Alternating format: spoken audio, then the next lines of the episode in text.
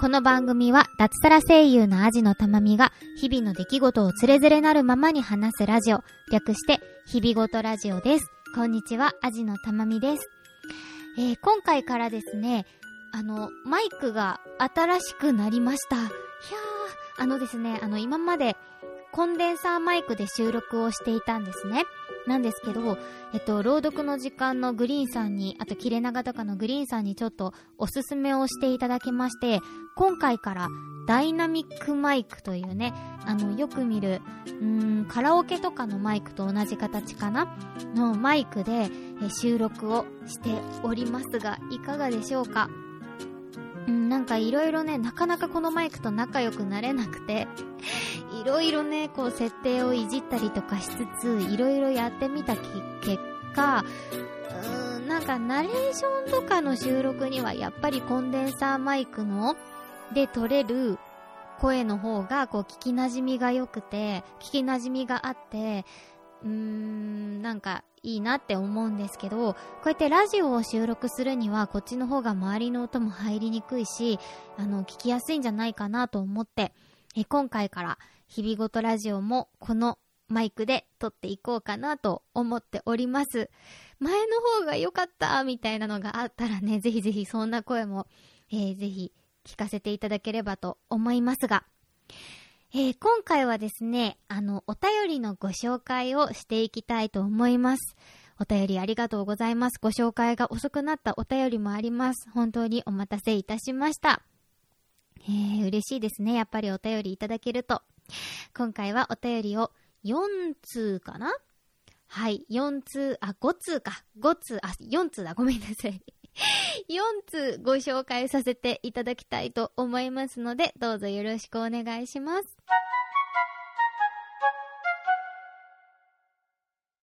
それでは1通目のお便りです。ラジオネームおーちゃんさんからいただきました。ありがとうございます。ダベリバのね、リスナーさんでしたよね、おーちゃんさん、ありがとうございます。日々ごとまで聞いてくださって。本文、こんにちは、おーちゃんと申します。アジのたまみ様、とうとうアイドル握手会を経験されたのですね。ようこそ。こちらの会を聞いていて、わかるわかると思いながら聞いておりました。これは第34回放送で、私がビヨーンズちゃんと握手をしに行ったというね、話をした回ですね。これは私だけなのかもしれませんが、多分特殊だな、ガチ恋だし、握手って回数重ねるたびにどんどん欲深くなるんです。いい意味で向上心、悪い意味で強欲になると言いますか。最初は顔が見れるだけで満足だったのに、それが自分の顔を覚えてもらいたいな、名前を覚えてもらいたいな、一日に複数回握手に行ったらお帰りって言ってほしいな、3ヶ月ぶりに握手行くけど覚えてくれるといいな、誰とも被らない褒め言葉を考えたいな。私の発言で元気になってくれたらいいな。私の発言で笑ってくれたらいいな。あっ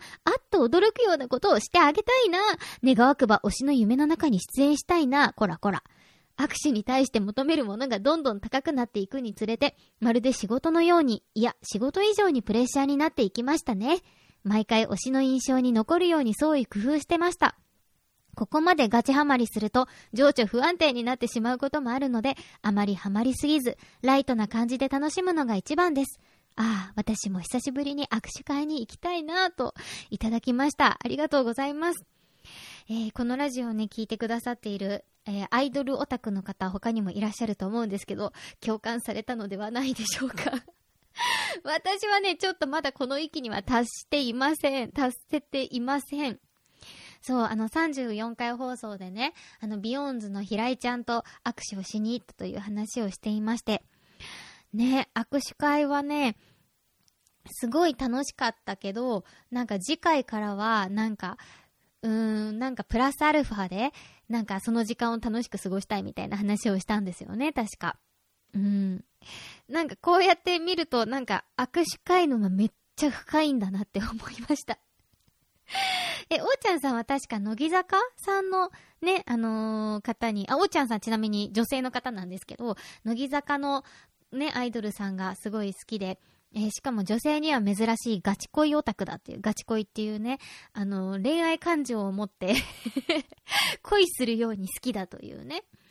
オタクだと思うんですけれども、だって前ねおっしゃってたと思うんですけど、相変わらずのこの文才ね、読んでて楽しいけどなんかちゃんと読みこなせてるのか不安になるっていうねありがとうございます。推しの印象に残るように創意工夫か。なんか私そういうのあんまないな。なんか印象に残りたいとかはあんまりなくて、その時間を唯一無二のものにしたいっていう気持ちはあるけど、自分を覚えてほしいとかはあんまりないあたりが多分ガチ恋じゃないんでしょうね。うん、最近ね、ビヨーンズちゃんがね YouTube チャンネルでなんかおうちでビヨーンズっていうそれぞれのメンバーがなんかそれぞれなんか自分の得意分野を生かしたね動画を撮ってアップしてくれててね、もうそれが毎日楽しくてね本当にそれをね毎日チェックするのが楽しいんですけどね、ビヨンズちゃんまた会いに行きたいな、平井ちゃん また会いに行きたいなと思っておりますおうちゃんさん、日々ごとラジオの方にも楽しいお便りをありがとうございました。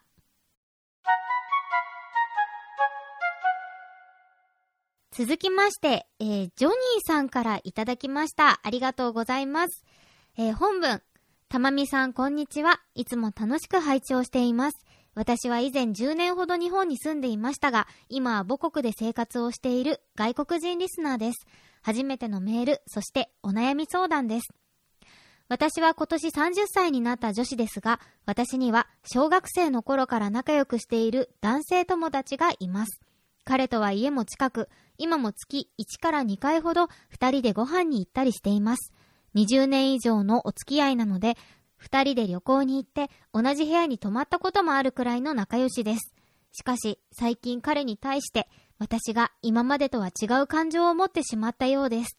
彼が週末に私を呼び出し、弱音を吐いたり悩みを相談したことがきっかけだったようです。これからも週末に2人で一緒にいたいし、これからも週末に2人で一緒にいたいし、他の人と付き合ってしまうのは嫌だと思ってしまいました。ですが、万が一うまくいかなかった場合、20年以上の親友を失ってしまうことになってしまうので、どうすればいいか悩ましいです。たまみさんは異性の親友が好きになったことはありますか？その場合、どうすればいいですか？率直な意見をお聞きしたいです。ありがとうございます、ジョニーさん。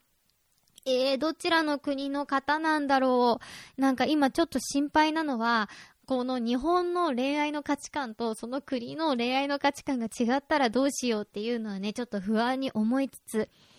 お答えしたいと思いますが、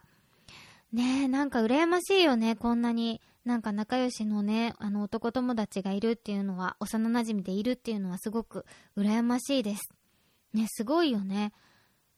家も近くて、今も月1から2回ほど2人でご飯に行ったりしてるし、2人で旅行に行ったりもしてるし、仲良し。羨ましいなって思うんですけど、ですね、前もね、なんか話したような気がしますが、私男友達があまりいないタイプでして、そうなんですよ、仲良くなったなと思う男友達と付き合ってしまうという悪癖を持っておりましてね、なので男友達がいないので本当に羨ましいなとも思うんですけど、でもこれ辛いよね。なんか唯一無二の存在だから、今まで通りでもいたいし、でも他の子と付き合ったら今まで通りではいられないしっていうのでね、私がジョニーさんの立場だったらですけど、私は多分絶対、告白すると思います。そう、だってどっちにしろ他に彼女ができたり結婚したりしたら絶対今まで通りなんて無理だからっていうので告白すると思います。ただこう面と向かってね、実は私あなたのことが好きなんだって言うんじゃなくて、多分こう、トスを上げると言いますか、バレーボールのトスみたいな感じですね。こう打ちやすい球をこう上げるというか、なんとなくこうこうなんか打っていいよみたいな球を上げてみて、相手の反応を見るかもしれないです。まず最初に、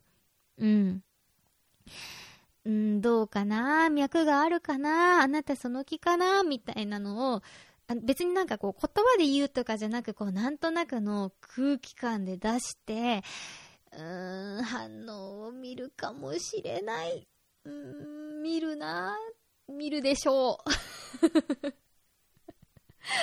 うと思いますね。多分ね、どっちが後悔するかって言ったら、多分告白しないで今のままでいて、他に彼女ができちゃった時のが悲しいんじゃないかなと思いますが、いかがでしょうか。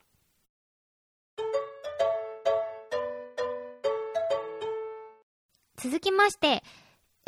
お名前がないかな、これはちょっと本名っぽいので、ご紹介しない方がいいかな。はい、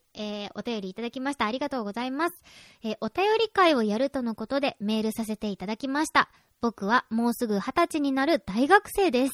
20歳になると大人だとよく言うのですが、あまりピンときません。たまみさんが20歳の時はどうでしたか？大人になったと感じましたか？もしそう感じなかった場合は、大人になったと感じたのはいつですか？これからも放送を楽しみにしています。ありがとうございます。すごいね、20歳の男の子が聞いてるよ、このラジオ大学生の子、いや大学生の時にね、20歳になってもね、絶対そんな大人だなんて感じないですよね。私も全く感じなかったです。なんとなくね、こう成人式は やってね、なんかワイワイしてね、写真とか撮ったりとか、同窓会とかしてね、楽しくは過ごしたし、お酒もね、飲めるようになってっていう感じですけど、そう、20歳になって変わったのなんて、お酒をね、飲めることに、社会的に飲めるようになったことぐらいで、特に何も感じなかったです。それより本当、社会人になった時の方がよっぽど、大きな変化をしたかなっていう感じで。そうなんだよね、今日から20歳ですってなったところで、明日はこう今日からのなんか地続きであって、そんなにね変化はないのかなと思うんですけれども、どうなんだろう。私が大人だなって感じた時いつだろうな。それはもちろん社会人になってからっていう風な気もするし、でもそれってなんか社会人になってすぐ大人だって感じたかっていうと、なんか最初はなんかそんなに学生気分も抜けてなかったし、ほんと一日一日の積み重ねで気づいたら今があるみたいな感じなのでね、あんまりこうこっから大人だったみたいなのはあんまりないんですけれども、最近ね、大人だって感じた出来事はありまして、最近恩師が亡くなったんですね。私とある劇団の研究生をしていたことがありまして、でそのね恩師がね亡くなったんですよ。でそのねお葬式に行ったんですね。お葬式に行ったら、やっぱりその同期とかが来てたりとかして、その久しぶりに会う同期と喪服姿で再会して、で葬儀がお別れ会が終わった後に、こうみんなでちょっとお香典返しとかも手に持ったまま、その葬儀会場の近くでちょっと遅めのお昼ご飯というかお茶をした時に、でなんかその当時の思い出話みたいなことを話した時に、なんか大人になったなって感じましたなんだろうこれ、わかります？なんかね、大人になったなって感じました大人になったなっていうか、年を取ったなって感じですかね。でもなんかすごい大人になったなって感じがしたんですよね。あの時、当時ね、本当にある意味青春時代ですよね。青春をね共に過ごした仲間たちがね、みんなねこう年齢を重ねて、私は結婚したりとかしてるし、もうそういうお芝居の道をやめてしまった人もいるし、もうそれぞれの近況なんかを話しつつ、こう当時の思い出話とか、そのね恩師の、思い出話をしたりとかした時に、なんか大人になったなって感じましたありがとうございます。全然答えになってないよね。でもなんかこうある日突然というより本当に地続きになっていて、気づいたら大人になってるというか、でもなんか当社比ですよね。あの時の自分より大人になってるっていう、なんかこう比較するようなねものなんじゃないかなという感じが、33にもうすぐなる私が感じていることです。そう、20歳とね33もそう変わらないよということで、本当にありがとうございました。これからもぜひ、聞いてください。よかったらお名前を教えてください。よろしくお願いします。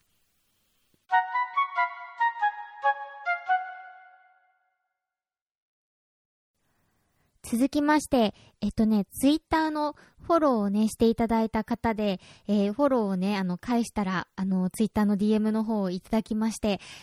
こちら番組で紹介してもいいですかって言ったら心よく、OK してくださいましたので、こちらご紹介したいと思います。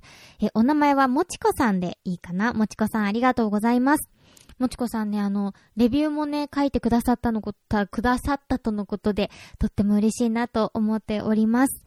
本文、フォロー返しありがとうございます。日々ごとラジオをいつも聞いていたのでとっても嬉しかったです。私事なのですが、今年1月に挙式だったので、味玉さんと旦那様の早玉結婚記もずっと拝聴しておりました。涙が出そうになったこともあります。こんな時なので、味玉さんの可愛い声に癒されております。大変な時期かと思いますが、どうぞご無理なさらず陰ながら応援しております。いつもファンメールはしないのですが送っちゃいました。初めてポッドキャストの口コミも書かせていただきました。応援しておりますと、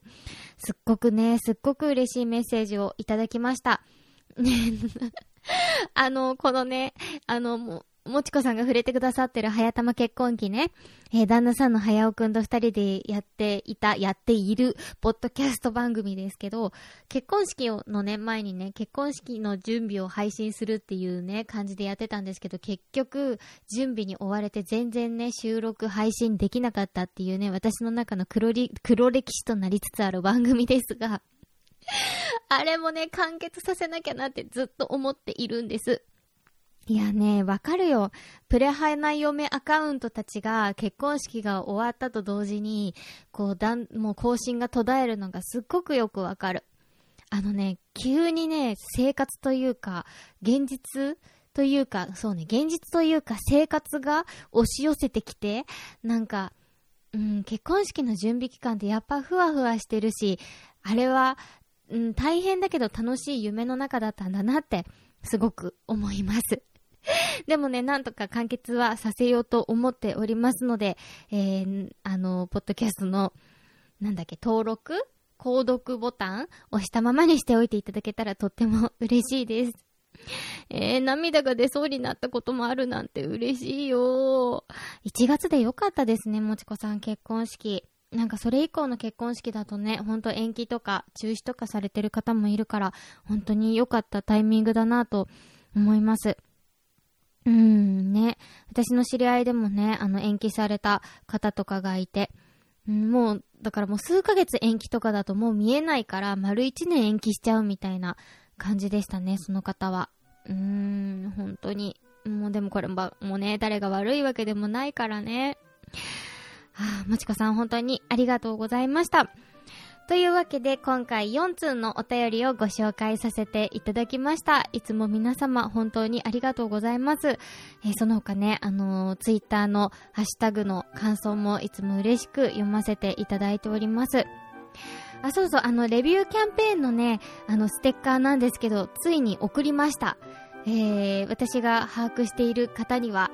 送らせていただきましたので、多分もう届いているはず。もし届いてないよっていう方がいたら完全に私の手違いなので、申し訳ないんですけれども、ご一報いただけたら大変に嬉しいです。なので本当にもしそんなことがあったら、私の方にご連絡をいただければと思います。はい。というわけで、今回もお付き合いありがとうございました。アジのたまみでした。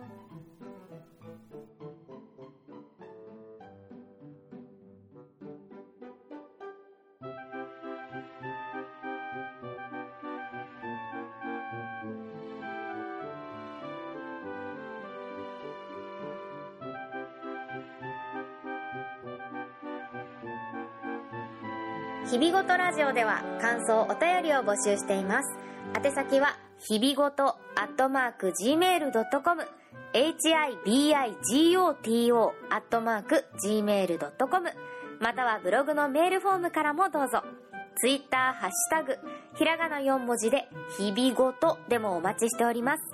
最後までお聞きいただきありがとうございました。